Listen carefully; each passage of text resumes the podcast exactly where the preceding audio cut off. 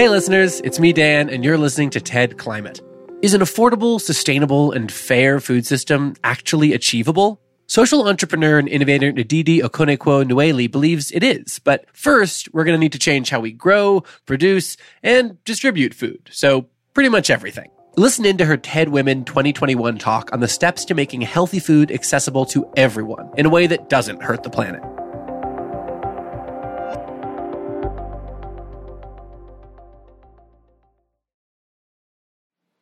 My name, Ndidi, means patience in Igbo, but I'm probably one of the most impatient people you've ever met. I was in such a rush to enter the world that I was born in the parking lot of the University of Nigeria Teaching Hospital. True story. Agriculture was my favorite subject in school. My mom remembers me squealing for joy when I ran home from school and saw green beans ready for harvesting or when I sold a bag of avocados in our local market. I considered studying agriculture in school, but instead opted to study business and started in corporate America. But many twists and turns led me back to my first love consulting, working with entrepreneurs, and then starting businesses. A defining moment for me was in 2007, during the first world food crisis in my adult life. I recognized how connected we were. Oil price shocks led to cereal price hikes, which affected bread prices all over the world. And the most vulnerable were hurt. 14 years later, my impatience has grown. We're even more connected, and our food ecosystem is even more broken. Thankfully, the Rockefeller Foundation has some pioneering research on the true cost of food in the United States, which indicates that even though we spend 1.1 trillion on our annual food expenditure, we actually spend 2.1 trillion on costs linked to health and climate, all because of our broken food ecosystem. These same statistics have been replicated all over the world. In fact, according to the UN Food System Scientific Group, our food system is value destroying. There's a need for urgent action from at least three lenses a health lens, an equity lens, and a climate lens. Starting with the climate lens, we must modify how we grow food and reduce food waste. Our food ecosystem is one of the largest contributors to climate change.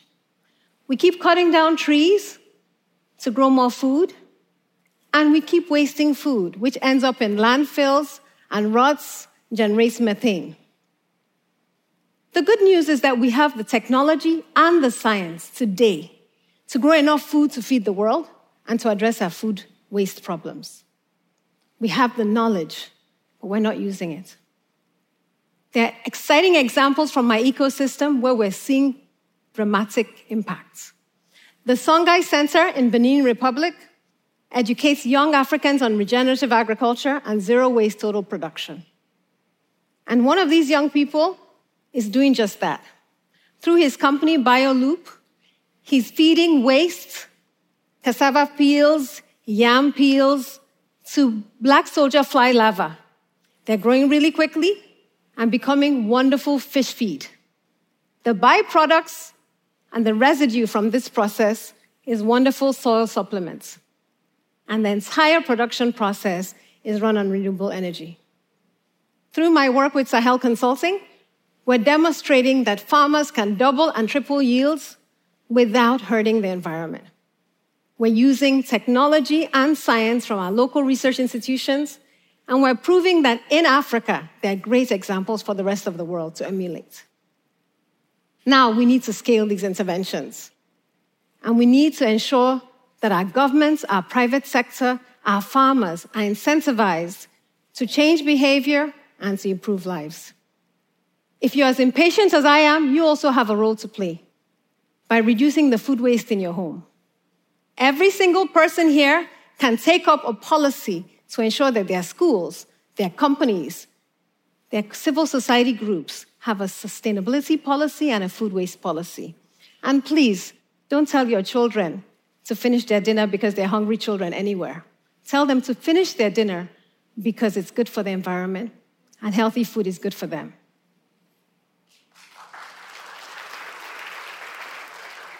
Second, we must ensure that healthy food is affordable and accessible for the most vulnerable.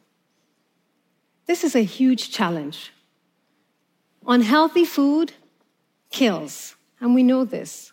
One out of every five deaths is linked to unhealthy food. And yet, one third of our world's population cannot afford a healthy diet. This is a big challenge. Now, food is medicine. Healthy food gives us long and productive lives. And during COVID, we've seen the impact of closures, shipping challenges that have affected food prices. And the most vulnerable have had to shift from healthy diets to unhealthy diets because they're cheaper. This has caused more damage to lives all over the world. We must take a stand on this. And we can learn a lot from Africa. The Hadzabe people in Tanzania live in harmony with the land. And through their lives, we've seen the ability to have a healthy diet. They eat 10 times more fiber than the average American. Oftentimes, we don't realize that even in our own traditional communities, we have so much to learn.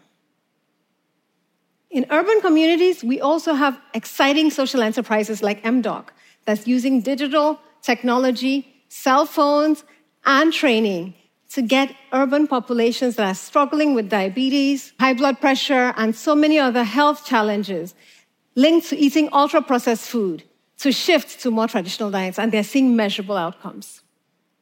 We must scale these type of interventions, but we must also hold our private sector companies responsible for the amount of sugar and salt contained in food.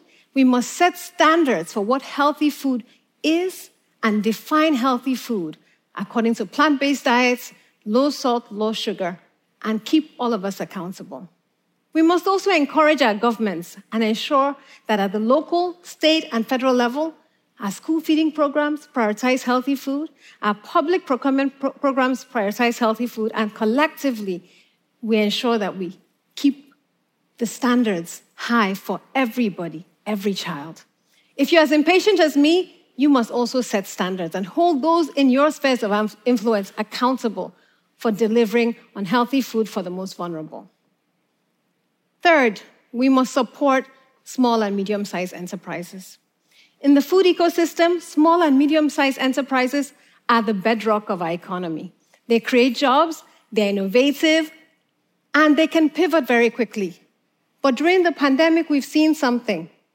They're most affected by shocks the mortality rates of small and medium sizes and uh, sized enterprises in the food ecosystem has been quite high. Now, through my work, I've seen the value and the power of small and medium sized enterprises. I'm the co founder of a food company called AACE Foods. We have over 50% of our staff are women, 50% of our board are women, and we produce healthy food sourced from over 10,000 farmers. Through this company, we're demonstrating that when you empower women, you empower communities. One product that we sell has a ripple effect through the entire ecosystem. Another company that's worthy of emulation is Twiga, using mobile money and cell phones to connect farmers to urban retailers. Now, their efficiency and removing the middlemen, creating shorter value chains, ensures that not only the farmer benefits, the retailer benefits, but the consumer has access to healthier food. Through Nourishing Africa, I work with entrepreneurs in 37 African countries who are scaling sustainable businesses, building healthy food companies, and demonstrating that strong, small, and medium sized enterprises committed to sustainable agriculture and healthy food can become change agents. We need to support our small and medium sized enterprises, creating an enabling environment for them, providing catalytic financing, enabling them to scale, and supporting women owned businesses, especially businesses run by young women.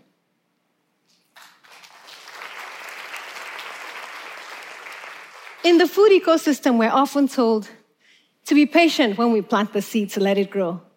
We're often told to let the vegetables simmer so that the juices will flow.